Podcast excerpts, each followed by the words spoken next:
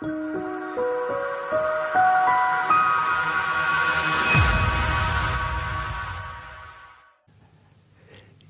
hallo und herzlich willkommen zu einer ganz spontanen Episode, einem Special in der Paleo Lounge, zu der ähm, mein Interviewgast, in diesem Fall der liebe Hans Tolzin und ich uns ganz spontan entschieden haben, denn schließlich sind wir ja derzeit in der Corona-Krise und die Maßnahmen unserer Regierung sind für nicht alle Menschen wirklich nachvollziehbar. Ich glaube, die meisten von euch da draußen haben das Gefühl, dass sie ähm, eingeschlossen sind, dass sie in einem Lockdown sitzen, ohne dass wirklich eine Gefahr vorliegt, dass wir wirklich ernsthafte Probleme hätten, dass äh, Tausende und Abertausende sterben würden.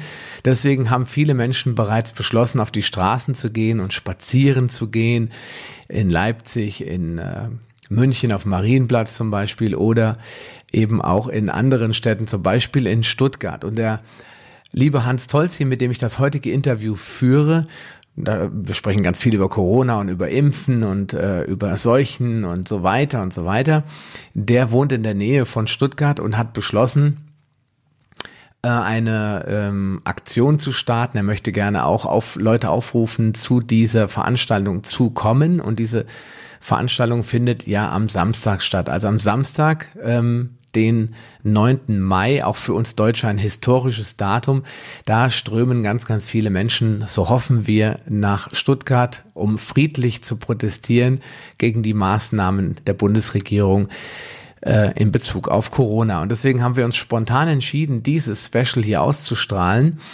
Ähm, denn morgen ist ja schon der 9. Mai und ich würde euch bitten, das auf jeden Fall zu verbreiten, damit wir ähm, unglaublich viele Leute erreichen. Und das ist für mich äh, eine ganz, ganz wichtige Sache. Wir wollen ganz viele Menschen erreichen, nicht nur mit dem Thema, sondern auch mit diesem Aufruf. Deswegen habe ich das jetzt nochmal vor das Video davor gesetzt.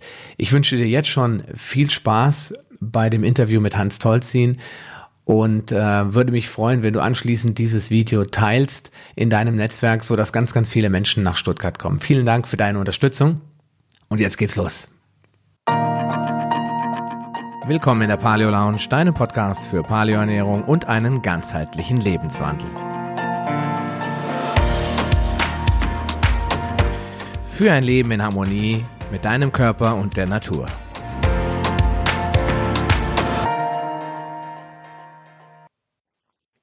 Ja, hallo und herzlich willkommen zu einem weiteren Video hier in der Paleo Lounge. Und äh, ja, mein heutiger Gast ist wahrscheinlich Deutschlands bekanntester Impfkritiker er ist Medizinjournalist, Herausgeber des Impfreports und äh, ja, mehrere Bücher, unter anderem die Masernlüge und äh, die Seuchenerfinder. Der äh, Pharmaindustrie ist er ganz klar ein Dorn in dem Auge. Und warum das so ist, das erzählt er vielleicht gleich am besten selbst. Und ja, deswegen sage ich einfach ganz kurz herzlich willkommen, lieber Hans Tolzin. Ja, hallo Sascha. Danke für die Einladung. Ähm, ich habe gerade so im Augenwinkel gesehen, du hast ein bisschen den Kopf geneigt, als ich gesagt habe, Deutschlands bekanntester Impfkritiker. Für mich warst du das immer, aber vielleicht willst du einfach noch ein paar Sachen ergänzen. Ja, ich meine, irgendwelche Bescheidenheit. Es gibt da noch andere. Ja, ich bin ja nicht der Einzige. Ich bin jetzt, bin jetzt 20 Jahre aktiv und viele kennen mich. Viele kennen impfkritik.de, ist ja meine Portalseite.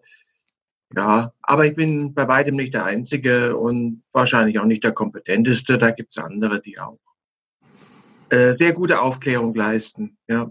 Hm, ich habe einen Film gesehen, äh, in dem du eine kurzen, einen kurzen Auftritt hattest. Ich glaube, es war David Sievekings äh, eingeimpft, äh, wo man dich auf irgendeinem Kongress sieht und wo dir alle Pharma-Leute quasi äh, abwinkend äh, aus dem Weg gehen. Vielleicht magst du dazu was sagen. Ja, wir waren da auf dem äh, äh, auf der nationalen Impftagung und äh, ich, also es ist so, kritische Journalisten bekommen von unseren Gesundheitsbehörden keine Interviews mehr und keine Dreherlaubnis in den Behörden. Das sind in erster Linie das Robert Koch Institut, die Bundesseuchenbehörde und das Paul-Ehrlich-Institut das ist die Zulassungsbehörde für Impfstoffe. Ja. Ähm, insgesamt eskaliert die Situation jetzt mit Corona auf jeden Fall, aber vorher schon. Ähm, ist es so, in den letzten 20 Jahren, also seit ich das bewusst verfolge, ist die Qualität der Impfkritik, der sachlichen Impfkritik äh, so gestiegen, dass sich die Behörden nicht mehr zu helfen wissen. Und ähm, sie verweigern sich also ja, jeder kritischen äh, äh, ja, Berichterstattung. Und die haben ihre Haus- und Hof äh, Journalisten und die dürfen dann da filmen. David Sievelking war unverdächtig, ja, der durfte auch Interviews machen. Ja, aber wir haben ja gesehen, obwohl er ein eindeutiger Impfbefürworter ist, ja, man sieht in seinem Film, wie er seine Frau versucht zu überzeugen. Er macht den Film ja nur, um sie zum Impfen zu überreden. Ja. Aber er bringt ein paar kritische, sehr sachlich argumentierende äh, Wachleute, äh, die, die, die lässt er auch zu Wort kommen, ja. Und das war der Grund, warum sein Film so äh, verrissen wurde, ja. Also er, der Film von David Siebeking, den kann ich durchaus empfehlen. Also weder Impfgegner noch Impfbefürworter, Impffanatiker haben ihre Freude an dem Film, weil er, weil er immer auch die andere Seite abdeckt. Und deswegen halte ich den für einen guten Einstiegsfilm, ja. Und äh, wir haben bei der Nationalen Impftagung Impfkonferenz, da haben wir, habe ich da mal versucht, äh, mit dem Leiter äh, des Paul-Ehrlich-Instituts ins Gespräch zu kommen. Mit der Kamera kamen wir da an und da sind die weggelaufen. Ich meine, das ist natürlich schon irgendwo grenzwertig, weil ich würde das auch nicht wollen, ja, dass man herläuft mit der Kamera. Aber äh, es zeigt einfach, es bringt eine reale Situation ins Bild, dass sich die Behörden und die Politiker jeder sachlichen Pro- und Kontraargumentation verweigern, sobald es ums Impfen geht, sobald es um, um, um Erreger geht. Ja? Und ähm, ja, so viel dazu. Ja? Mhm. Das also das Problem, was wir haben, was wir auch bei Corona, äh, Corona haben, ja, dass äh, unsere Bundeskanzlerin alleine einem Herrn Wieler und einem Herrn Drosten zuhört und dass die, dass die wachsende Anzahl an Experten, die anderer Meinung sind, die sagen, Leute, äh, mag sein, dass mit dem Corona ist, äh, mit dem Virus ist, so ist, ist nicht ganz ungefährlich, äh, aber der Lockdown ist nicht gerechtfertigt, ja. Aber es wird ausschließlich bestimmten Scheihälsen, sage ich mal, Panikmachern, Alarmisten zugehört. Und dass das funktioniert oder bisher funktioniert hat im zunehmenden Maße, ähm, das liegt an meiner Ansicht nach daran, dass wir in der Bevölkerung, in der Menschheit, wir haben da so kollektive Glaubensmuster und Angstmuster. Und früher waren das die Dämonen, ich habe das in anderen Interviews auch schon angeschnitten, ja, Früher waren das die Dämonen und die Kirche hat das benutzt, ja, die Angst vor, vor dem Teufel und die Angst vor der Hölle, damit sie, damit sie die Kontrolle behalten über die Leute, ja. Und heute benutzt man die Angst vor unsichtbaren Erregern, ja. Und äh, die, die Virologen sind für mich wie hohe Priester, ja. Du darfst ihnen nicht widersprechen, es gibt nur die eine Wahrheit. Und das ist ja völliger Quatsch. Virologen drehen sich mit ihren, in ihren Kon Gedankenkonstrukten, in ihren Argumentationen, in ihren Forschungen völlig im Kreis, ja. Wie so ein Hund, der seinen eigenen Schwanz jagt. So kommen mir die Virologen vor, weil die nichts an sich ranlassen, was irgendwie die, dieser behaupteten äh, Ursache, äh, äh, Folge, äh, ähm, Geschichte, also diesem behaupteten Zusammenhang widerspricht. Ja. Und dabei haben wir bei Corona, Corona, haben wir, das sagt der Wieler vom Robert-Koch-Institut ja selber, äh, vier Fünftel, 80 Prozent haben entweder gar keine oder nur leichte Symptome. Und nur 20 Prozent äh, erkranken schwer. Ja. Also eigentlich müsste man sagen, okay, wenn es einen Zusammenhang gibt, ja, und 80 Prozent sind gesund, die das Virus haben. Und 20 Prozent sind krank, die das Virus haben. Müsste man doch eigentlich sagen, jawohl, wer das Virus hat, der hat eine höhere Wahrscheinlichkeit, gesund zu bleiben. Ja? Aber ich meine, kann man einem Wähler nicht kommen und, und, und diesen Panikmacher nicht kommen? Es ist völlig irrational. Es ist so gaga, dass, ja, mir fehlen manchmal die Worte. Ich, ich wollte mich mit Corona auch gar nicht beschäftigen, weil es war die, genau die gleiche Soße wie bei Vogelgrippe und Schweinegrippe und, und SARS-1. Äh, also die erste äh, behauptete Pandemie äh, mit dem Coronavirus. Ja, aber jetzt komme ich ja nicht drum rum. Ne? Niemand kommt drum rum. Und das ist eine ganz neue Situation. Auf dem ganzen Planeten kommt niemand drum rum. Leider nein. Ne? Und ähm, wenn du jetzt nochmal so ein bisschen äh, zurückblickst zu diesem Punkt, wo du gesagt hast, die Leute laufen dir äh, davon oder gehen dir aus dem Weg. Was, ich meine, wenn ich mit, ich bin ja selbst vom Impfskeptiker, also hm, lieber nicht, mache ich mal nicht bei meinen Kindern. Also als mein erstes Kind unterwegs war, vor knapp zehn Jahren, äh, habe ich zu meiner Frau gesagt, wir impfen nicht. Ich hatte damals das Buch von Martin Hirte gelesen. Das ist ja auch sehr neutral geschrieben. Und habe gesagt, äh, Mensch, das klingt nicht gut. Ja, also was da drin steht. Klingt jetzt nicht so, als wenn das total safe wäre und da überhaupt nichts passieren kann. Es klingt so, ja, machen Sie mal nur das Nötigste. Ja, wenn das alles top ist, muss man das volle Programm machen. Und ähm, Übrig blieb, das kennst du aus deiner eigenen Praxis wahrscheinlich auch, die Tetanusimpfung, ja, die, oh Gott, die Bilder immer, ja. Hier, ich habe dein Buch gekauft damals, gesagt, das äh, muss ich jetzt lesen. Und dann sagte meine Frau, oh mein Gott, das will keiner haben, dass seine Kinder sowas kriegen. Ich habe das Buch gelesen, habe danach wirklich schallend gelacht und habe gesagt, was haben die sich für eine geile Geschichte ausgedacht, ja?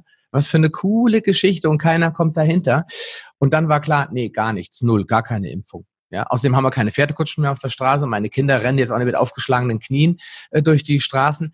Also wir haben uns dann geeinigt und meine Frau, mein äh, Kinderarzt, das war auch äh, total typisch, sagte dann so, ja, ich muss sie aber jetzt beraten. Ja, das, ich bin dafür verpflichtet und sagte dann nachher so zwischen der Tür, ich kann das verstehen. Sagte, ich kann sie voll und ganz verstehen, ich akzeptiere das auch. Ja, in meiner Praxis sind schon drei Kinder an Hämophilus gestorben. Bitte machen Sie noch sich nochmal Gedanken, ob Sie vielleicht diese Impfung machen. Wir haben dann doch keine gemacht und irgendwann rief er meine Frau an und sagte, der Kinderarzt, ach übrigens, bestellen Sie Ihrem Mann mal einen schönen Gruß, die Pharmavertreter rennen mir hier die Bude ein. Mittlerweile kann ich verstehen, warum Ihr Mann da so gegen ist. Ja, also es war für mich so ein Prozess, bis ich dann wirklich zum Kritiker wurde, weil ich als Paleo, ja, das ist ja so meine, mein Thema, so Ursprünglichkeit, Steinzeit, festgestellt habe, das haben doch die Urväter auch nicht gebraucht. Vor 100.000 Jahren wurde doch keiner geimpft. Da sind die früher gestorben, aber dann eher, weil sie vom Säbelzahntiger gefressen wurden oder was auch immer. Ja, also muss man doch mal ein bisschen zurückgehen. Deswegen jetzt meine Frage, wenn doch all diese Argumente da sind, angeblich, ja, das ist, ist so gut und Herdenimmunität und wir müssen die Schwachen schützen und so weiter und so weiter. Warum können die dann nicht mit dir hingehen und können dir sagen, so, hier, 100 Studien, ich zeig's Ihnen jetzt. Jetzt können wir ein Interview machen. Sie sind nämlich ein Dummschwätzer, Herr Tolzi. Warum gehen sie dir dann aus dem Weg, wenn sie doch angeblich so viele Argumente haben? Es gibt diese 100 Studien nicht. Die, die Studien, die es gibt, die sind äh, zweifelhaft. Ja? Und äh, eindeutig wäre, und das ist ja unsere Forderung, eindeutig wäre, äh, bei der Zulassung eine äh, doppelt verblindete Placebo-Studie zu machen. Das heißt, eine Gruppe bekommt das Placebo, ein Scheinmedikament, das äh, man nicht unterscheiden kann vom Originalpräparat. Und äh, die andere Gruppe bekommt das experimentelle äh, Medikament, den Impfstoff. Und dann gucken wir mal, ja, was, was macht, ja, wer wie häufig welche Krankheit kriegt und welche Nebenwirkungen auftauchen. Aber das war vor ähm, 130, 140 Jahren, als das so ganz, als das Ganze so anfing. Und das war vor allem vor 200 Jahren, über 200 Jahren, als es mit der Pockenimpfung anfing da hatte man äh, da überhaupt noch keinen Plan, wie, wie das äh, von Wissenschaft, was wir heute unter Wissenschaft verstehen, medizinischer Wissenschaft, ja, das, da, da kam keiner auf die Idee, das war erst, erst es so vielleicht vor 100, 120 Jahren, ja, dass man auf die Idee kam, ordentliche Studien zu, überhaupt mal einer auf die Idee kam, ja, ordentliche Studien zu machen.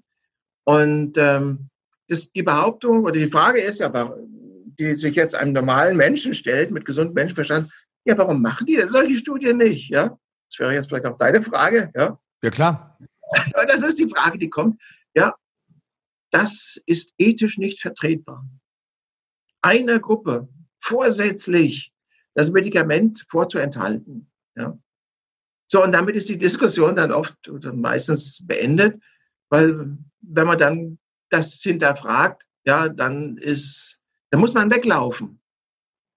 Ja, weil jeder Mensch mit gesundem Menschenverstand, der, der kann das nachvollziehen, dass das ein Zirkelschluss ist. Das ist, das ist ein Hund, der sich versucht, in einen Schwanz zu beißen, ja, und, und im Kreis dreht, ja. Zirkelschluss heißt, oder liegt dann vor, wenn das, was du beweisen willst, bei der Beweisführung bereits vorausgesetzt wird. Ich meine, das Klar. macht absolut keinen Sinn. Das ist völlig ja? irre, ja. Und es, es ist aber so in unserer Gesellschaft, wir haben diese Angst vor Erregern.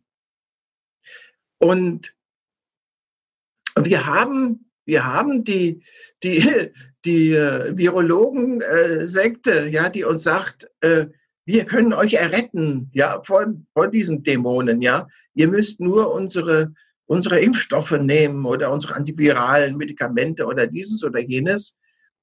Und das wird, und diese Ängste werden schamlos ausgenutzt von der Pharmaindustrie, von dem Marketing, ja. Äh, und das ist die Grundlage dafür, dass wir heute diese, diese Corona-Verordnung letztlich haben, ja. So, also du, äh, es findet ja, es findet keine rationale Auseinandersetzung pro und contra statt. Das ist ja das, was wir im Moment auch beklagen. Ja? Hm. Und im Hintergrund sind eben diese Ängste. Im Hintergrund ähm, sind, sind Politiker, die Angst haben, das Gesicht zu verlieren. Ja. Ähm, ja, und ich meine, aber das ist auch wieder, das ist, also ich bin auch manchmal einfach ratlos, ja. Du, man, das, die Realität ist, der ganze Planet äh, ist erstarrt vor Angst vor einem harmlosen Schnupfenvirus, ja, das nur dann ähm, ähm, schwere Symptome hervorbringt, wenn jemand schon vor, schwer vorerkrankt war. Ja. Wenn jemand schwer vorerkrankt ist, muss man sich halt fragen, ja Moment, was ist denn jetzt die wahre Ursache für diese schweren Symptome? Ja.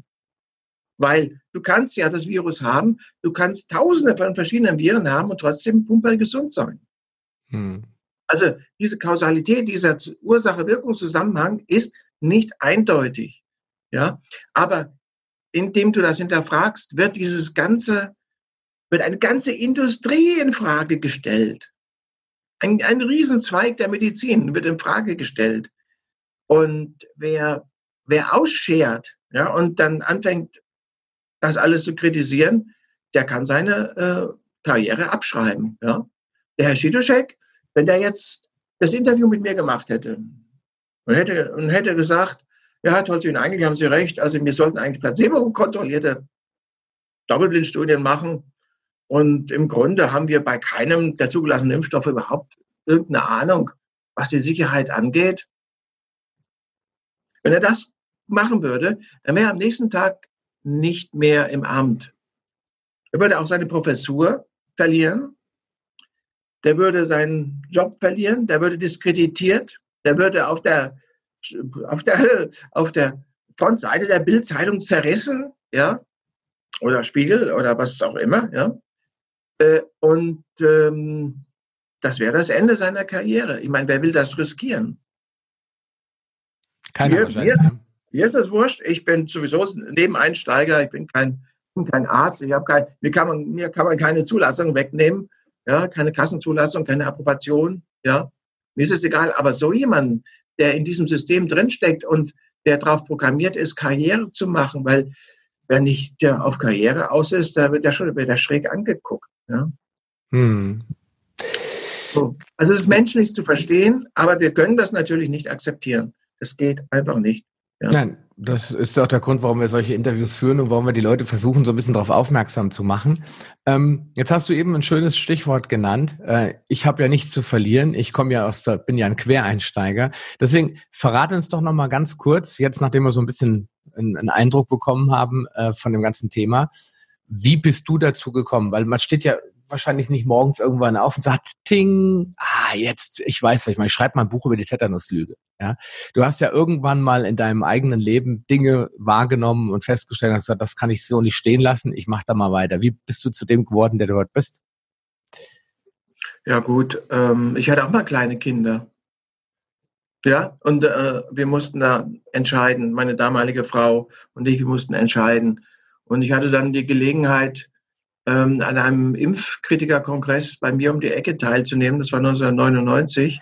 Und wir waren vorher schon, sagen wir mal, so ein bisschen angehaucht von der Anthroposophie und von der Idee, ja, Kinderkrankheiten machen doch irgendwo auch einen Sinn, ja, äh, können Entwicklungsschübe mit sich bringen. Und das, das hat mich dann ziemlich geschüttelt, was ich da gehört habe von, von den äh, Ärzten und Heilpraktikern, die da gesprochen haben. Stefan Lanka war da auch damals einer der Referenten. Und da habe ich für mich entschieden, das muss ich jetzt für mich klären. Ja, wenn das stimmt, was die sagen, was bleibt denn dann noch übrig? Und dann habe ich angefangen zu recherchieren und habe eine Webseite erstellt und dann Diskussionsforen erstellt und, und habe dann gemerkt, hm, man kommt mit den Impfbefürwortern nicht auf eine Ebene. Du wirst beschimpft, du wirst belächelt. Ähm, dir werden da irgendwelche Links mit irgendwelchen Studien um die Ohren gehauen, den die, den die Leute selber nicht gelesen haben. Ja? Äh, und äh, dann kommen die Argumente und dann batscht sich in die eine Richtung und dann batscht sich in die andere Richtung. Und dann habe ich irgendwann gemerkt, eigentlich äh, komme ich nur zu einer Klarheit, wenn ich meine Fragestellung kläre. Ja. Also es war ja damals so, du gehst, und das schildern ja auch viele Eltern, du gehst mit einer Frage in die Thematik rein und nach einer Weile recherchieren bist du auch nicht schlauer als vorher, hast aber drei neue Fragen. Ja, weil du irgendwie mehr, mehr Grundwissen hast, ja. Und dann habe ich für mich, also für mich geklärt, dass ich mich gar nicht rechtfertigen muss. Impfungen sind rechtlich gesehen Körperverletzungen, die der mündigen Einwilligung bedürfen, und zwar meiner als Betroffener oder als Vater. Und die andere Seite muss ich rechtfertigen. Und als ich das für mich so innerlich geklärt habe, weil vorher war ich so immer, war ich immer so im Rechtfertigungszwang. Ja. Und das ist ein Problem, was viele haben. So die, die Mehrheitsmeinung in der Gesellschaft, ja, es sagt zum, zum Beispiel, oh, du darfst Impfungen nicht kritisieren. Ja, Impfungen sind toll. Impfungen haben die Menschheit vor dem Ausrotten gerettet. Äh, und du musst dich dann rechtfertigen, wenn du anderer Meinung bist. Ja, aber tatsächlich ist es ja gar nicht so. Ja, wenn jemand mir eine Spritze setzen will, egal mit was, dann muss der mir sagen, äh, warum das notwendig ist. Ja? Der muss sich rechtfertigen. Und dann habe ich klare Fragen entwickelt, auf die ich bis heute keine befriedigenden äh, Antworten bekommen habe. Also äh, zum Beispiel, welche Studie beweist, dass Geimpfte unterm Strich langfristig gesünder sind als Ungeimpfte? Und da findest du keine, ja, zu keinem einzigen Impfstoff. Ja. Die zweite Frage ist, ja, ist denn das Impfrisiko irgendwie kalkulierbar, wenigstens, ja? Also wir wissen, es ist nicht ganz ohne Risiko, aber kann man es denn zumindest statistisch kalkulieren? Und dann muss man sagen, wenn man da genau hinguckt, ja, die Studien sind erstens zu klein. Ja, wenn du eine Aussage treffen willst, eine vernünftige, bezogen auf die Bevölkerung, dann musst du entsprechend große Studien machen, um hochrechnen zu können. Äh, und die laufen nicht lang genug, die Studien. Ja? Also wir wissen heute, dass das Aluminium erst nach Monaten unter Umständen, vielleicht auch nach Jahren im Gehirn landet, das Aluminium, was in vielen Impfstoffen drin ist, und dort die Gehirnzellen tötet. Ja? Äh, also reicht es nicht, äh, eine, eine drei- oder vier Wochen Studie zu machen, sondern die Studie muss wenigstens ein Jahr lang laufen. Und dann ist es das Problem, wenn du keine Doppelblindstudie machst mit Placebo, kannst du die Nebenwirkungen, die auftreten, ja gar nicht zuordnen. Ja, nehmen wir mal an, Neurodermitis, nur, ja, relativ harmlos, aber doch sehr lästig, ja, Neurodermitis. Äh, wenn jetzt du einfach nur eine Gruppe von, von Personen impfst, ja, mit dem Impfstoff und da haben so und so viele Neurodermitis. Ja. Ja, okay. Kann Zufall sein. Das ist ja das Argument der Impfindustrie, ja. Aber ah, wenn da was auftritt oder auch sogar Todesfälle, das ist Zufall, das hat mit dem Impfstoff nichts zu tun. Ja, so, jetzt, wenn du jetzt aber ein Placebo hast und den Impfstoff und du hast, und du zählst die Neurodermitis-Fälle in beiden Gruppen und du hast einen deutlichen Unterschied, dann kannst du doch mit einer gewissen Wahrscheinlichkeit sagen, dass ein, dass die Neurodermitis, also wenn in der geimpften Gruppe 100 Fälle auftreten, sagen wir mal, ganz klares Beispiel, und in der äh, ungeimpften Gruppe zwei oder drei, ja, kann man damit relativ hoher Wahrscheinlichkeit feststellen, ja, da gibt es einen Zusammenhang. Und das hätte aber zur Folge, dass, dass in Zukunft äh, ein sehr hoher Anteil der Impfschadensanerkennungsverfahren äh, zugunsten der Betroffenen ausgehen, weil die auf einmal eine ganz andere Beweisgrundlage hätten. Ja? Und äh, wir wissen ja, dass in, allein in Baden-Württemberg, ich glaube, so, so um, um die 10 bis 20 Millionen werden jedes Jahr ausgegeben für anerkannte Impfschäden. Und das ist nur ein Bruchteil dessen, was beantragt wird. Und das ist nur ein Bruchteil von, von dem, was tatsächlich auftritt ja, in der Bevölkerung. Wird ja nicht gemeldet. Ne? Wird nicht gemeldet, das ist ein Problem, das sind wir seit 2001, seitdem das Infektionsschutzgesetz in Kraft getreten ist, das ja auch eine Meldepflicht für Verdachtsfälle von Impfkomplikationen beinhaltet. Also das hatte gar keinen Einfluss auf die Anzahl der, der gemeldeten Verdachtsfälle. Ja. Das wurde auch gar nicht kommuniziert. Also das Paul-Ehrlich-Institut als zuständige Behörde die haben überhaupt nichts gemacht, um das in der Öffentlichkeit bekannt zu machen. Ja, ja gut, wenn man natürlich keine ähm, Impfschäden meldet, und wenn man diese dann meldet, diese nicht ordentlich erfasst werden, auch da besteht ja eine Gefahr, dass die, die Ärzte irgendwas melden. Ähm, ich glaube, man selbst darf gar nicht melden. Also ich dürfte jetzt nicht, wenn doch, ich. Doch, inzwischen ist das so. Man ah, kann auf der Webseite des Paul-Ehrlich-Instituts als Betroffener direkt melden. Ja. Okay. Ich meine, das wird auch erfasst und erscheint in einer Datenbank, aber die Datenbank ist so grottenschlecht äh, programmiert, da findet man sich nur zurecht, wenn man, wenn man, ähm, wenn man vielleicht gerade Urlaub hat und, und, nicht unter Zeitdruck steht, ja, dann kommt man da zu, zu äh, einigermaßen vernünftigen Auswertungen. Aber früher gab es noch eindeutige Fallnummern. Du konntest also die ähm, die Zuordnung, konntest kontrollieren, ob dein eigener gemeldeter Fall tatsächlich dort auftaucht. Aber nachdem, nachdem äh, wir intensiver äh, mit, die, mit dieser Datenbank in unseren Publikationen gearbeitet haben, da haben sie die Fallnummern einfach rausgenommen. Die sind ja jetzt beliebig, ja. Und du kannst, und dann auch andere Daten wurden rausgenommen, du kannst sie also kaum noch zuordnen. Ja. Mhm. Äh, und äh, mein Eindruck ist, und das ist, da bin ich nicht der Einzige, das Paul-Ehrlich-Institut, das erfasst zwar die Fälle, aber die werden einfach nur erfasst und dann abgelegt. Ja, irgendwo abgeheftet, äh, hat keinerlei Konsequenzen. Also selbst Todesfälle nicht. Äh, die recherchieren nicht hinterher. Ja, also als ähm, der Dr. Klaus Hartmann noch äh, beim Paul-Ehrlich-Institut war, der hatte sich noch Mühe gegeben. Da ist er dann 2004 ist er dann gegangen, weil er das nicht mehr ausgehalten hat, wie, was die da machen. Ja. Ähm, der hat dann noch versucht, hinterher zu recherchieren und das war damals auch mit, ähm, mit der Sechsfachimpfung Hexavac. Äh, die sind bei ihm ja gelandet, also die Todesfälle und diese Gehirn, ähm, diese, diese Gehirnschwellungen ja, von Kindern. Und ähm, aber das ist, das ist dann nach ihm wurde dann nicht mehr solide, solide gearbeitet. Ja. Also ich möchte nicht in der Haut dieser Mitarbeiter stecken, die eigentlich ihren Beitrag in der Verdrängung und äh, Deckelung dieser, ähm, dieser Situation, äh, die da Mitschuld tragen. Ja. Hm.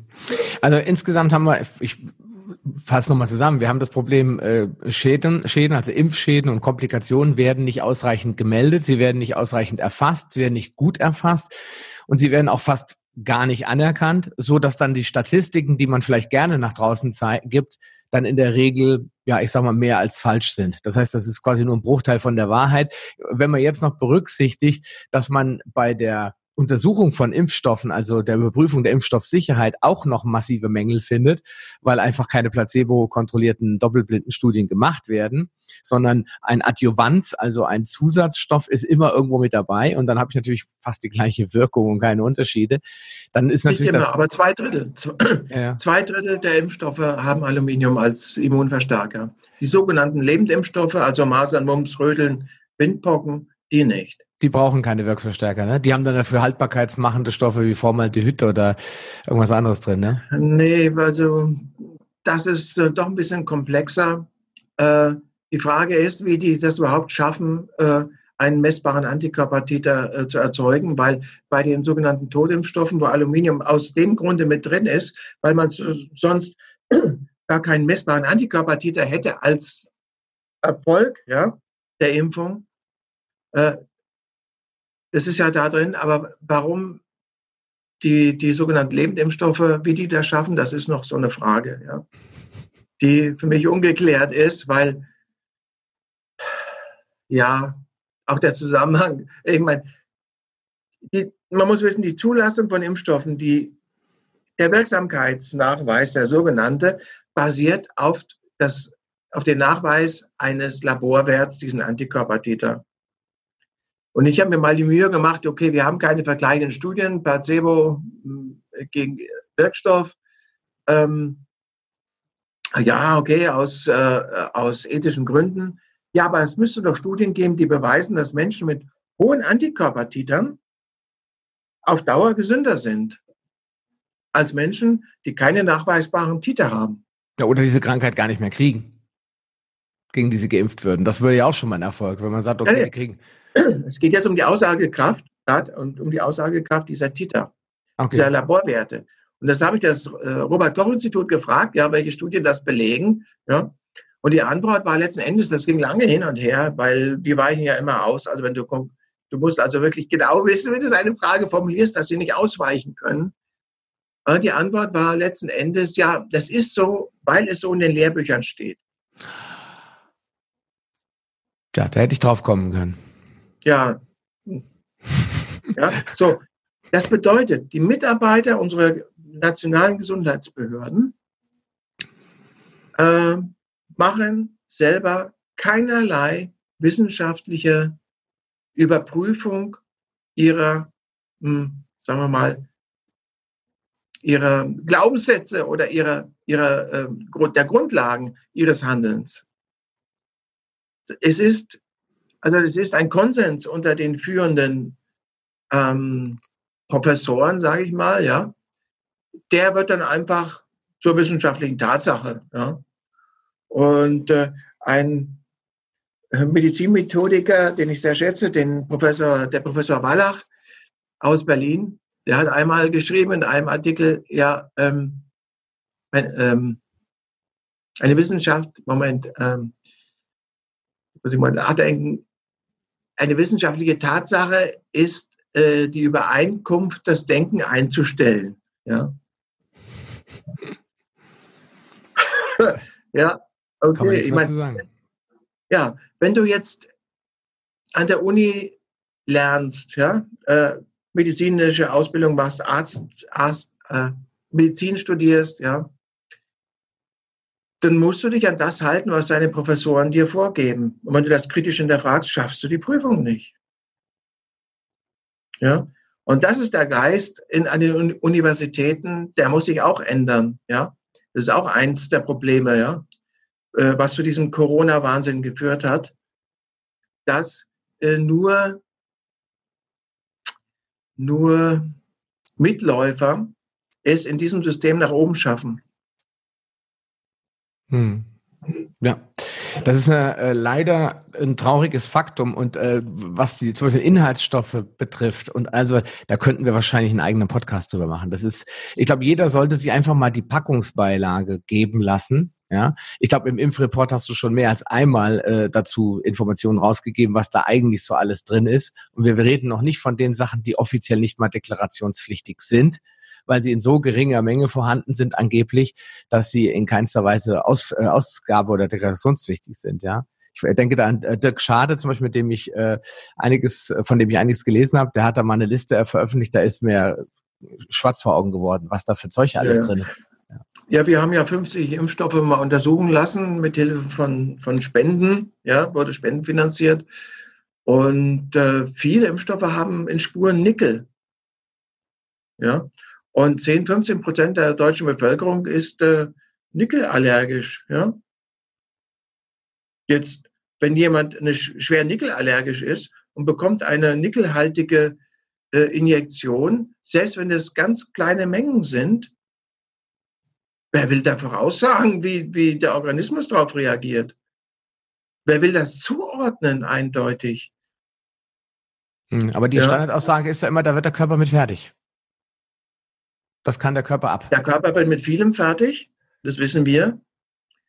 Wenn, wenn wir ähm, den natürlichen, äh, den natür natürlichen Weg einhalten, ja, die Evolution, wenn es sowas äh, je gab, ja, die Evolution hat uns zwar darauf vorbereitet, äh, mit Dingen fertig zu werden, die über, über die Schleimhäute reinkommen, über den Magen-Darm-Trakt, aber unsere, und, also unser Immunsystem ist nicht darauf vorbereitet, dass völlig körperfremde und schädliche Substanzen, Nervengifte äh, direkt ins Gewebe injiziert werden.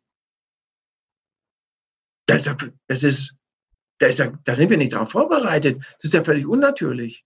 Ja? Wir müssen vielleicht tausend Jahre jetzt impfen, bis dann genetische Mutationen, die dann äh, uns, äh, äh, uns helfen, damit besser fertig zu werden, dafür sorgen, dass wir äh, ein Immunsystem, auch ein stärkeres Immunsystem in der Haut haben oder im Muskel. Ja? Also völlig gaga. Und äh, das Aluminium zum Beispiel sorgt halt dafür, dass das Immunsystem äh, in einen totalen Alarmzustand äh, gerät. Und dann, dann haben wir ja die, anerkannte ähm, Impfkrankheit makrophagische Myofasziitis.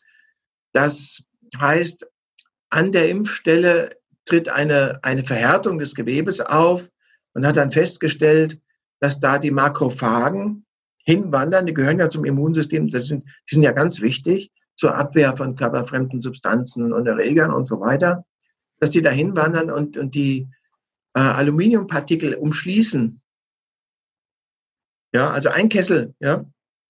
Aber sie wissen nicht, wohin damit. Die Makrophagen sind ja am ganzen Körper unterwegs und marschieren dann unter Umständen auch ins Gehirn und laden dort ihr Aluminium ab, ja. Also das ist einer der, eine der äh, äh, möglichen Wege, wie das Aluminium ins Gehirn äh, kommen kann. Hm. Auch das ist ein Riesenthema, die Schwermetallbelastung, die in Deutschland ja jetzt zum Glück abgenommen hat, hat mir jetzt ein Professor gesagt, weil wir nicht mehr so viel in der Umwelt haben. Dafür kriegen wir es mehr über die Impfstoffe. Das heißt, die Belastung äh, ist eher in dem Bereich, dass wir chronisch werden, weil das ist jetzt nochmal ein wichtiger Punkt. Wir, wenn uns unsere Masern und anderen Impffanatiker dann sagen, ja, aber die Bevölkerung ist doch viel gesünder als noch vor 70 oder 80 Jahren, ohne wirklich hinter die Gründe zu schauen, warum das vielleicht tatsächlich der Grund ist. Den kannst du mir noch gleich beantworten. Wird ja dann immer wieder damit gesagt, ja, und das haben die Impfungen geschafft. Also die Impfungen haben das geschafft. Aber wenn wir uns die Zahl der chronisch Erkrankten anschauen, also Leute, die an Autoimmunerkrankungen leiden, die an Diabetes leiden, die an koronare Herzkrankheit leiden, die an äh, Allergien vor allen Dingen auch leiden, vor allen Dingen im frühesten Kindesalter kommen die Kinder schon in die Arztpraxis mit Asthma, mit vier, fünf, was als ich ein Kind war, ich kannte einen einzigen Schulkameraden, der eine Asthmaspraydose hatte. Heute äh, haben die in der Schule jeder Klasse drei, vier Kinder. Ja, dann muss ich natürlich die Frage zurückspielen und sagen, Hans, warum erzählen die uns das nicht? Äh, was der Grund dafür ist, dass wir jetzt mehr chronische Erkrankungen haben. Haben wir da nicht einen gefährlichen, fatalen Switch hingelegt? Ja, also die chronischen Erkrankungen nehmen zu, ganz klar. Also bald jedes äh, zweite Kind äh, hat irgendein Problem mit Allergien oder Autoimmunerkrankungen, ähm, Vergiftungen, also äh, Ermüdungserkrankungen, rätselhafte und so weiter, das nimmt ja alles zu. Ähm, und die Impfungen spielen da sicherlich eine Rolle. Wir beobachten ja, oder viele Eltern beobachten ja Wesensveränderungen und Erkrankungen äh, im zeitlichen Zusammenhang mit Impfungen. Ja.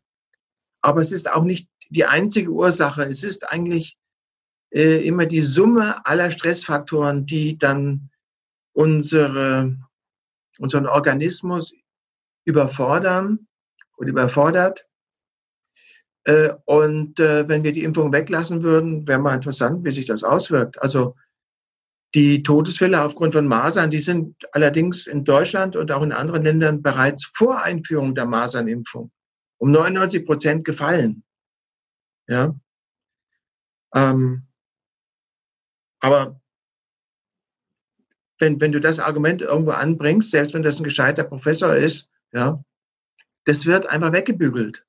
Ja, es gibt offizielle Statistiken, die das belegen und nicht nur für Deutschland, dass eigentlich bei allen, fast allen ähm, Impfungen die, die, die Erkrankungs- und die Sterberate vor allem bereits vor der Einführung radikal gefallen ist. Ja. Also zwischen 1900 und 1970 sowas. Ja. So, und da gibt es auch Untersuchungen, dass das mit, mit, dem, mit dem sozialen Umfeld zu tun hat.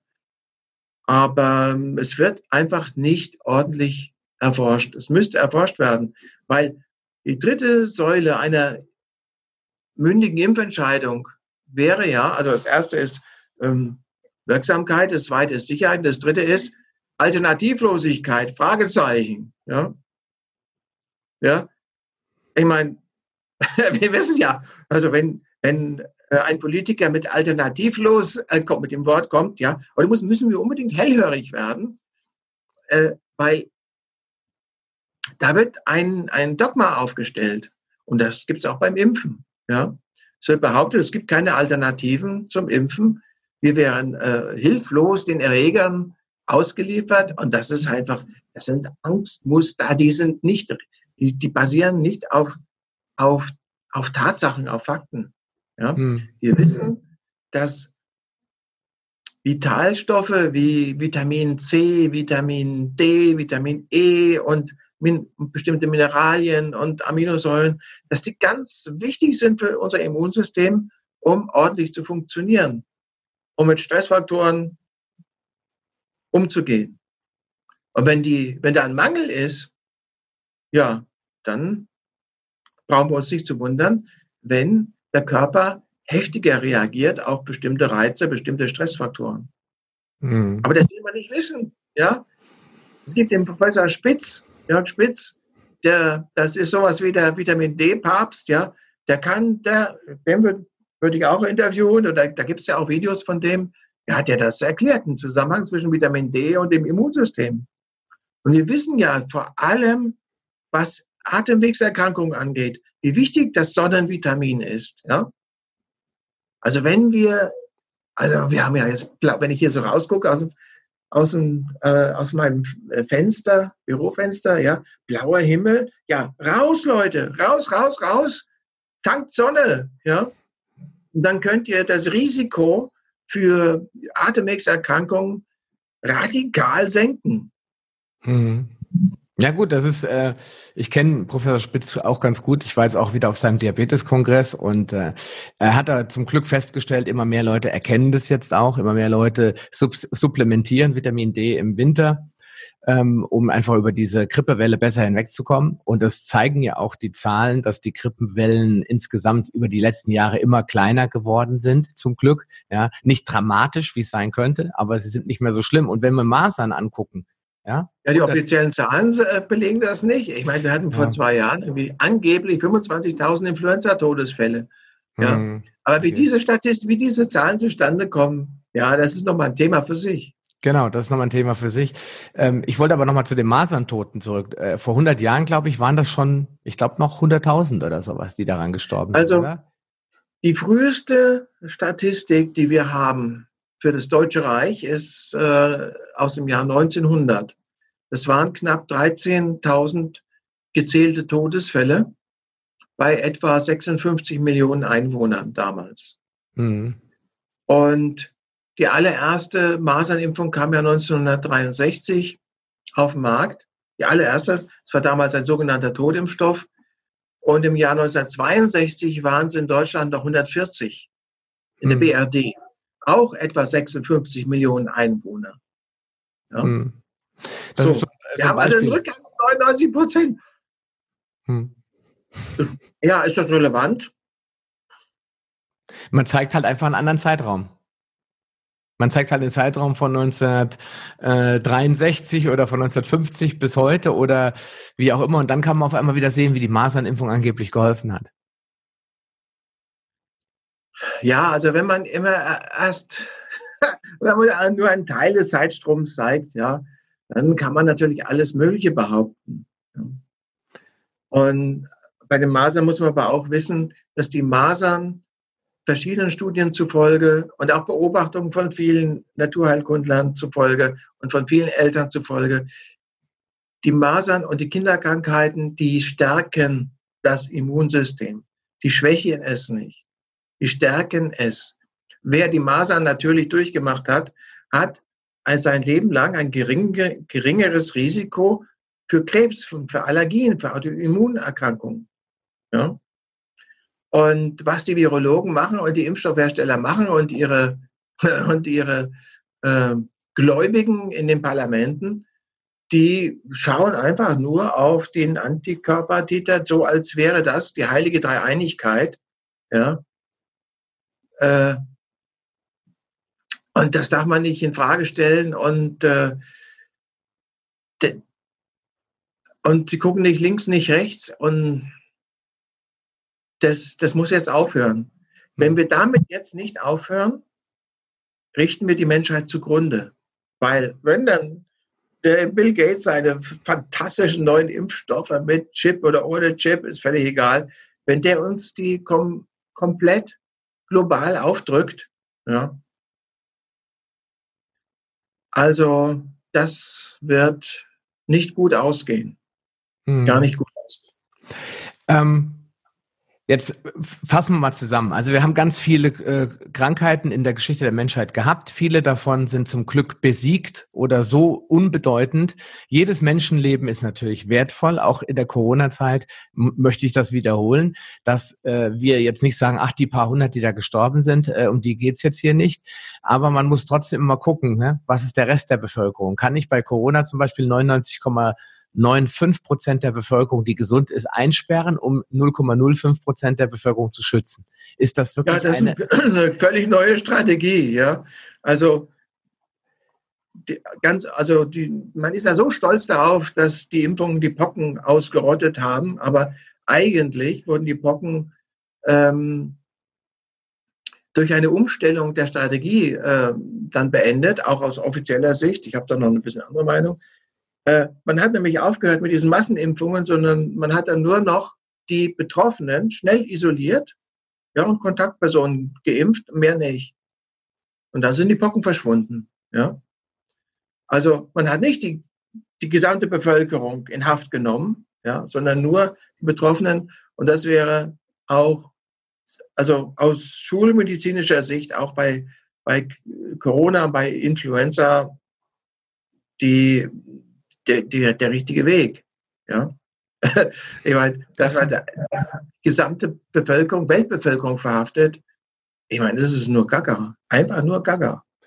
Und bei Masern ist es ja genauso. Alle äh, zwischen, ich glaube, 0 und 16, ich, vielleicht kannst du gleich noch was dazu sagen, äh, wird äh, seit dem 1. März quasi äh, zwangsgeimpft. Warum sage ich das? Weil sie natürlich keine Alternative haben. Natürlich sagt das Gesundheitsministerium oder Frau Merkel sagen immer, nein, nein, wir zwingen niemanden. Ja, wir zwingen aber eigentlich doch, weil wir haben ja eine Schulpflicht und wir wissen alle, dass schon einige aus komplizierten Familien in die Schule gezerrt worden sind von der Polizei. So, wenn ich aber jetzt die Kinder in die Schule zwinge durch ein Gesetz, nämlich das Schulgesetz, ja, dann habe ich ja doch wieder einen Zwang, weil ich kann ja jetzt als Elternteil nicht sagen, meine Kinder bleiben zu Hause, weil ich will nicht, dass sie geimpft werden. Dann werden sie nach drei Wochen geholt, weil sie in Schulunterricht kommen und das hat dann halt, warte mal, äh, der ist gar nicht geimpft, ähm, was machen wir denn da? Das heißt, ich erzeuge ja, gut, das einen direkten, der, der, die, die, wir haben einen indirekten Impfzwang, ja, keinen genau. direkten.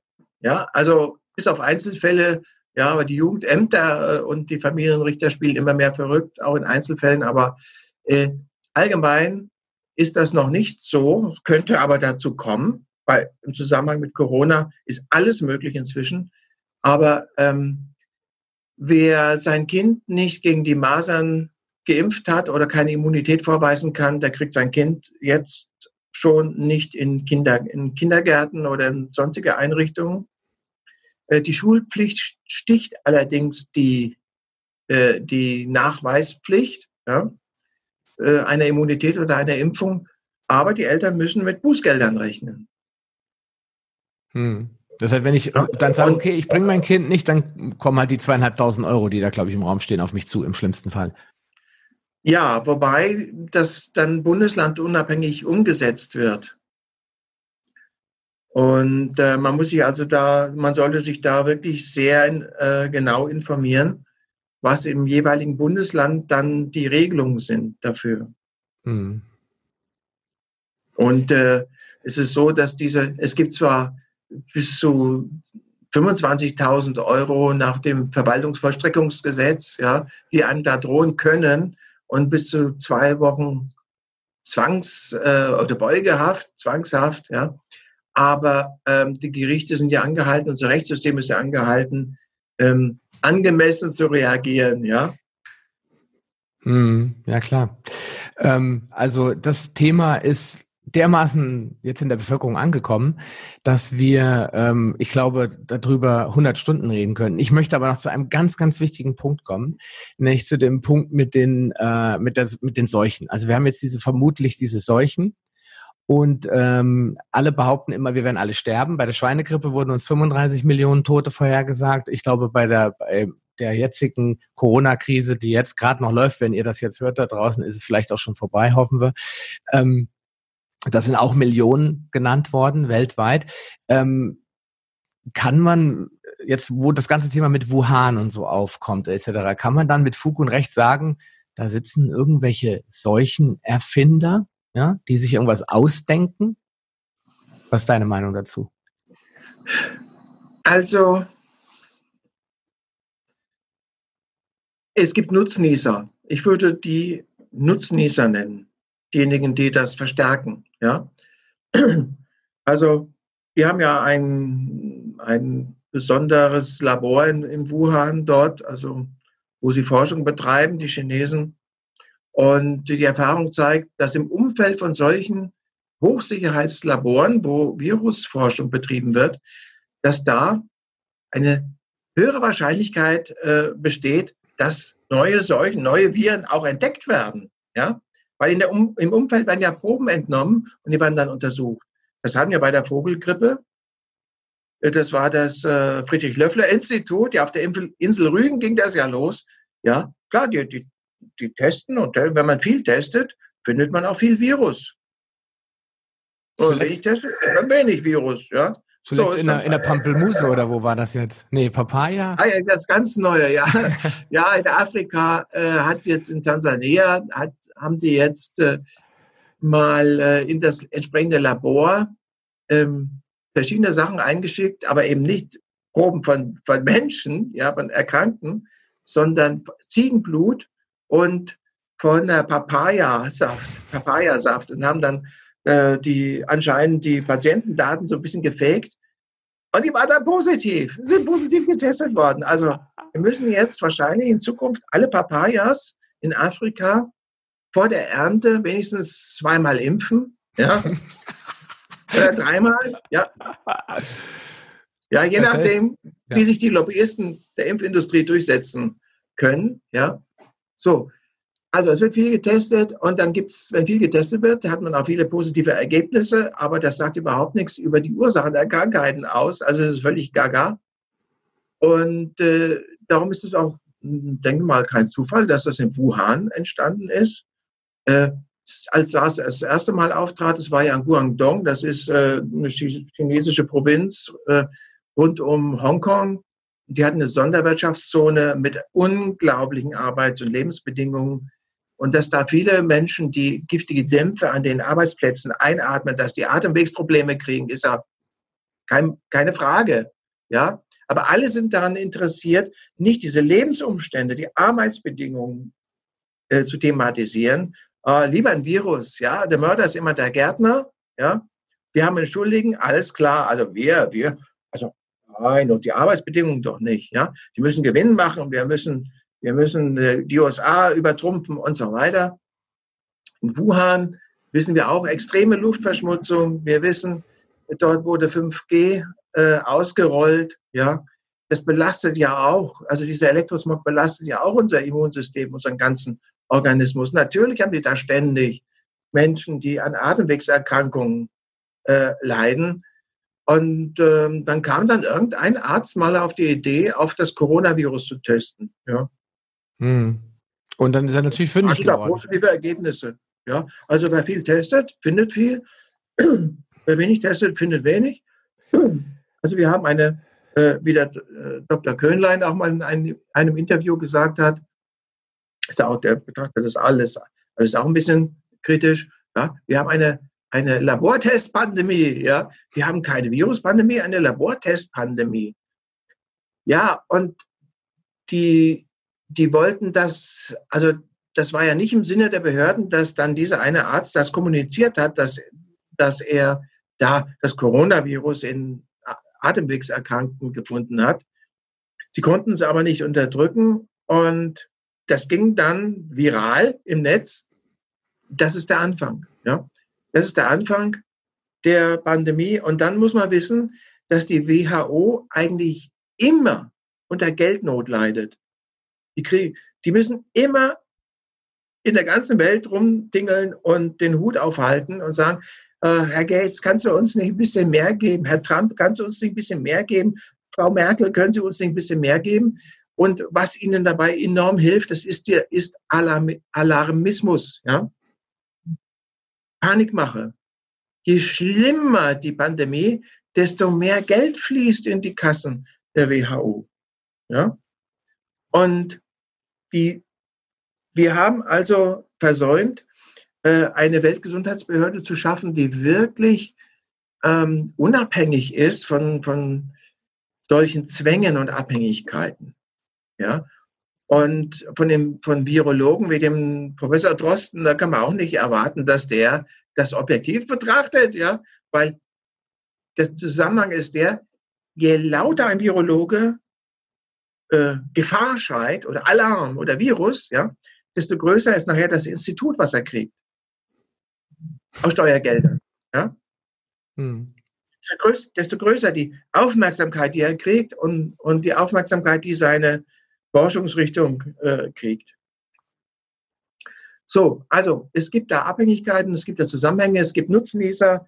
Bill Gates ist sicherlich einer der Nutznießer. Die ganze Pharmaindustrie äh, sind Nutznießer, die Politiker sind Nutznießer. Also manche glauben jetzt aufgrund von bestimmten Umfragen, Umfrageergebnissen, dass sie bessere Chancen auf Wiederwahl haben, wenn sie jetzt den harten Hund markieren. Ja?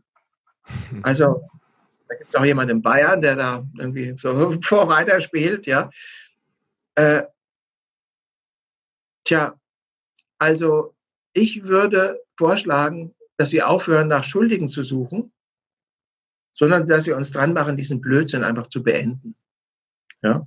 Und das, das fängt bei uns selber an, dass wir äh, uns bewusst machen, äh, die Angst vor unsichtbaren kleinen Dämonen, ja, die mich unbedingt besetzt, besessen machen und krank machen wollen. Die Angst ist ähm, ähm, nicht nötig. Die, ist nicht, die Gefahr ist nicht real. Ja? Und ich kann viel mehr für meine Gesundheit tun, als in unserem Gesundheitssystem kommuniziert wird. durch gesunde Ernährung, durch Bewegung an frischer Luft, durch Sonne, ja? durch Vitalstoffe, also ordentliche äh, Nahrungsergänzungen, ja, die möglichst nah äh, an der Natur sich orientieren, also möglichst wenig denaturiert. Ja. ja, und die psychosomatischen Zusammenhänge muss man natürlich auch betrachten. Klar, also, die Angst. Ja, die Angst, ja, die Angst schwächt das Immunsystem. Das heißt, die WHO und alle, die mit dranhängen, die behaupten, es geht ihnen um unser Immunsystem, unser, unsere Abwehrkräfte und sie tun alles, um dieses zu schwächen. Hm. Ja, das ist bigott, ja, das ist, das ist diese Scheinheiligkeit, ja, die dürfen wir nicht mehr akzeptieren. Hinzu kommt Stress. Du hast ja eben schon, äh, Angst erzeugt ja Stress, aber es gibt ja auch den direkten Stress, äh, der wieder kommt zum Beispiel aus dem, wieder der Angst, dass ich meinen Job verliere. Zum Beispiel in der aktuellen Situation, in diesem Lockdown, völlig unverhältnismäßig alle zu Hause ja. sitzen und die Leute Angst haben um ihre Familie, um, um das haben Angst vom Virus, haben Angst um ihren Job, haben Angst um ihre Existenz. Ja, also ein Haufen ja. Ängste, die auf die Leute eindrängen und das sorgt dafür, dass sie ja noch kranker werden. Es gibt ja mittlerweile auch eine deutlich erhöhte Suizidrate. Also haben sich ja viel mehr Menschen selbst umgebracht in ihrer Einsamkeit und, und ihre Verzweiflung ja. äh, als vorher. Also was wir mit unseren äh, Senioren in dem Pflegeheim machen, ich meine, es ist eigentlich ohne Worte. Ja, wir lassen die dort, wir, wir lassen die dort alleine und lassen die krepieren. Ja, ich meine, Menschen verachten, da geht's doch eigentlich gar nicht mehr. Tja. Ja, also, aber in, in jeder Krise liegt auch eine Chance. Ja, das ist die andere Seite. Und deswegen bin ich eigentlich auch grundsätzlich sehr gut drauf, weil, weil wir jetzt die Chance haben, als Menschheit insgesamt äh, irrationale, angstbasierte Glaubenskonstrukte loszulassen. Ja, ja, klar. Weil wenn das jetzt in der Öffentlichkeit, wenn das jetzt, wenn die, wenn die veröffentlichte Meinung jetzt langsam umschwenkt, also ich glaube, dass das der Fall sein wird. Wie schnell weiß ich nicht. Da werden viele Leute, die jetzt noch in dieser Angst so erstarrt sind, die werden dann irgendwann auch merken, hoppla, ich meine, wir wurden ja angelogen. Ich habe mir völlig umsonst in die Hose gemacht. Ja, und das wird enorme politische Auswirkungen haben. Ich glaube, dass all die Parteien, die jetzt noch in unseren Parlamenten, in unseren Parlamenten sind, also im Land, Landesparlamenten und im Bund und auch in anderen Ländern, ich glaube, wir stehen vor nicht überschaubaren politischen Umwälzungen, weil das wird die Parteien, vielleicht sogar das Parteiwesen an sich, ja, das wäre gut. Ähm, wirklich radikal verändern. Ja. Und zusammen mit Freunden, da bin ich auch dabei, ein Konzept zu erstellen, wie, wie, wie wir das unterstützen können. Ja. Weil es reicht ja nicht nur zu, es reicht ja nicht zu jammern und, und, und Schuld zuzuweisen und auf die Merkel zu schimpfen, weil wenn es die Merkel nicht mehr wäre, wäre es jemand anders. Ja. Und wenn es diese andere nicht wäre, wäre es noch jemand anders. Ja. Also, das ist ein, ein, die ganze Gesellschaft, die ganze Menschheit ist ja ein, ein, ein lebendiger Organismus, ja. Und alle Bestandteile sind voneinander abhängig. Da gibt es einfach, äh, ich denke, man kann einzelnen Personen da nicht die Schuld zuschieben. Gar, man kann, ja, aber das ist nicht zielführend. Also jeder von uns sollte sich einfach überlegen, ja, wie, wie habe ich, wie habe ich selber bisher zu diesem Krankensystem beigetragen? Wie kann ich mich daraus lösen? Wie kann ich mein Verhalten dann ändern? Ja. Also eine Methode oder ein Weg ist, dass man, oder der erste Schritt ist, überhaupt keine Angst mehr zu haben vor irgendwelchen Viren, insbesondere nicht vor dem Coronavirus. Also ich gehe, ich, ich meide keine Kontakte mit Menschen, ich gehe ohne Mundschutz raus, ja. Ähm, ich brauche keine, keine, keine, ich warte nicht auf irgendwelche Impfungen. Ja, ich schaue, dass ich meine meine Sonne kriege. Ja, so gut ich das einplanen kann in meinen Tag. Ja, oder habe halt Nahrungsergänzung. So, wer ohne Angst ist, ist klar im Vorteil. Und das nächste ist, sich zu überlegen, ja, wie kann ich denn jetzt beitragen, dazu beitragen, dass sowas nicht mehr passiert? Und die Demonstrationen, die öffentlichen Kundgebungen, trotz ursprünglicher Verbote, ja, die nehmen ja in einem Ausmaße zu, das hätte ich mir auch nicht vorstellen können. Wir waren in Stuttgart das letzte Mal mindestens 5000 Leute, also letzten Samstag, äh, 2. Mai. Und jetzt äh, kommenden Samstag, am 9. Mai, äh, wird das Mehrfache erwartet oder erhofft. Und das kann durchaus sein. Ja? Und im ganzen Bundesgebiet, also sind, sind an den Wochenenden Dutzende, inzwischen vielleicht sogar Hunderte, niemand hat ja einen Überblick, ja, Hunderte von, von ähm, Protestaktionen. Also da kann man mitmachen. Man kann sich in sich politisch engagieren, also in den Parteien, wo man da, wenn man da noch Mitglied ist, schauen, ob man da irgendwas erreichen kann, dass diese Seilschaften, die dort vorherrschen, dass die, dass die ihrem, dass die die Kontrolle abgeben müssen. Ja, also eine Hoffnung wäre, dass die Basis der Systemparteien, dass die sagt, uns reicht's jetzt. Schluss jetzt mit diesem Unsinn. Ja, ihr geht, könnt alle nach Hause gehen. Ja, bei den bei der nächsten Kandidatenaufstellung kommen ganz andere Leute. Ja, und außerdem äh, könnt ihr jetzt schon die Politik ändern. Also es gibt ja auf allen Ebenen der Parteien gibt es ja ähm, äh, themenorientierte Gesprächskreise und, und, und so weiter. Ja? Kann man sich ja einbringen. Tja.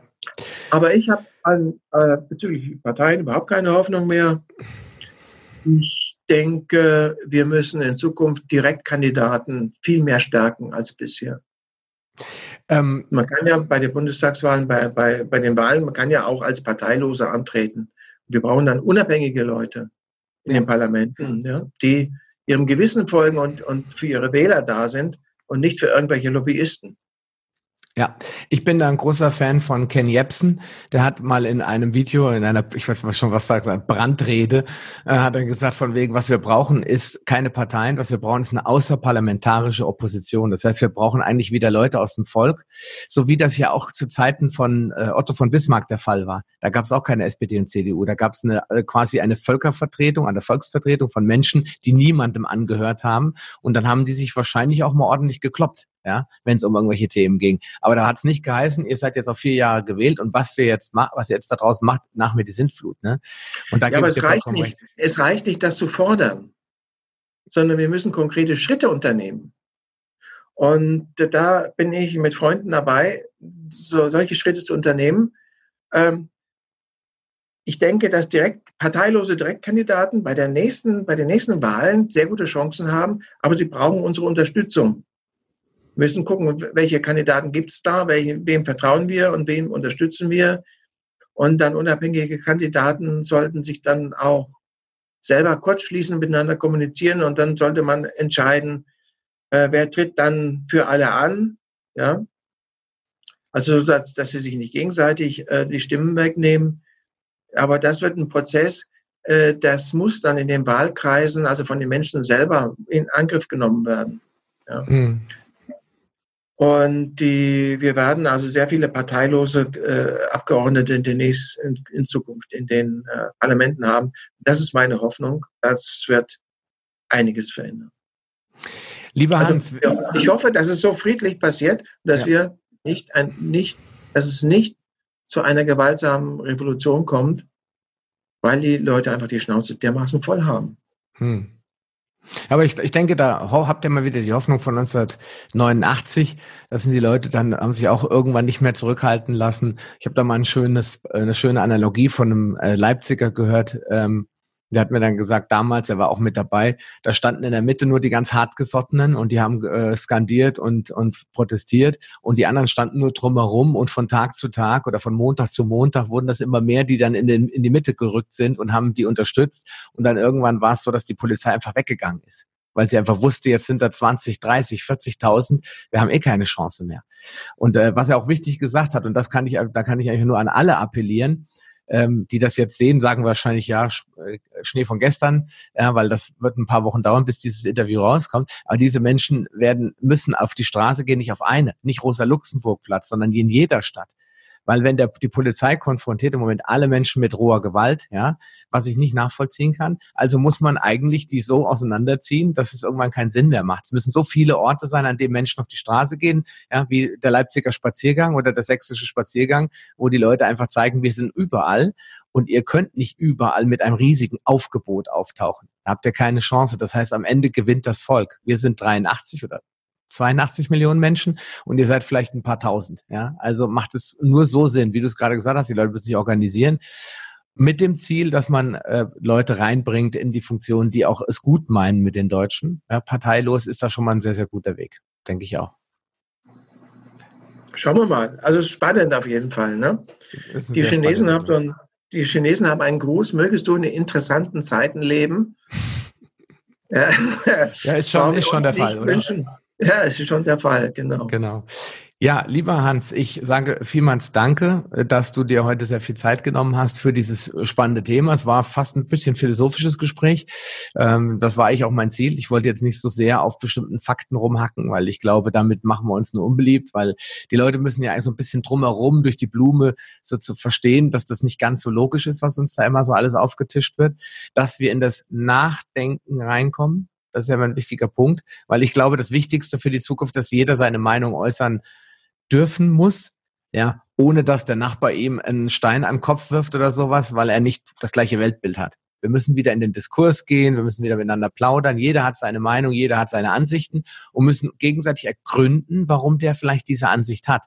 Und wenn man da mit offenen Karten spielt, ich glaube, da können sich Rechte, Linke und wo sie überall herkommen, auch bei einem Kaffee hinsetzen und ohne Gewalt und ohne Denunziation miteinander ja, reden. Ja, ja. Also wir müssen zu einer Gesellschaft werden, in der nicht die Anpassung äh, den höchsten Wert hat, sondern die Anerkennung von Unterschieden, die Wertschätzung von, von, von Individualität, von Einzigartigkeit. Ja? Ja. Derzeit ist, wird Anpassung von uns verlangt und nicht Individu Individualität. Ja? Das muss sich ändern. Ja, danke dir nochmal. Tschüss.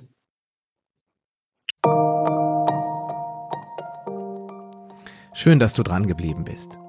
Die wichtigsten Informationen zu dieser Folge findest du in den Show Notes unter palio-lounge.de slash pl. Dort findest du alle Podcast-Episoden auf einen Blick. Oder gehe auf palio-lounge.de slash Folge und ergänze die entsprechende Nummer. So findest du zum Beispiel unter palio-lounge.de slash Folge 76 die Show Notes der Episode 76. Wenn dir diese Folge gefallen hat und du etwas für dich mitnehmen konntest, dann würde ich mich über deine ehrliche Bewertung freuen. Eine Anleitung, wie du diesen Podcast bewerten kannst, findest du unter palio-lounge.de slash podcast bewerten. Deine Bewertung hilft mir sehr, diesen Podcast bekannter und vor allem sichtbarer zu machen, damit auch andere Menschen davon profitieren können. Ich freue mich schon jetzt, dich bei einer der nächsten Folgen wieder begrüßen zu dürfen und wünsche dir viel Erfolg bei der Umsetzung deiner persönlichen Ziele. Bleib gesund, dein Sascha Röhler.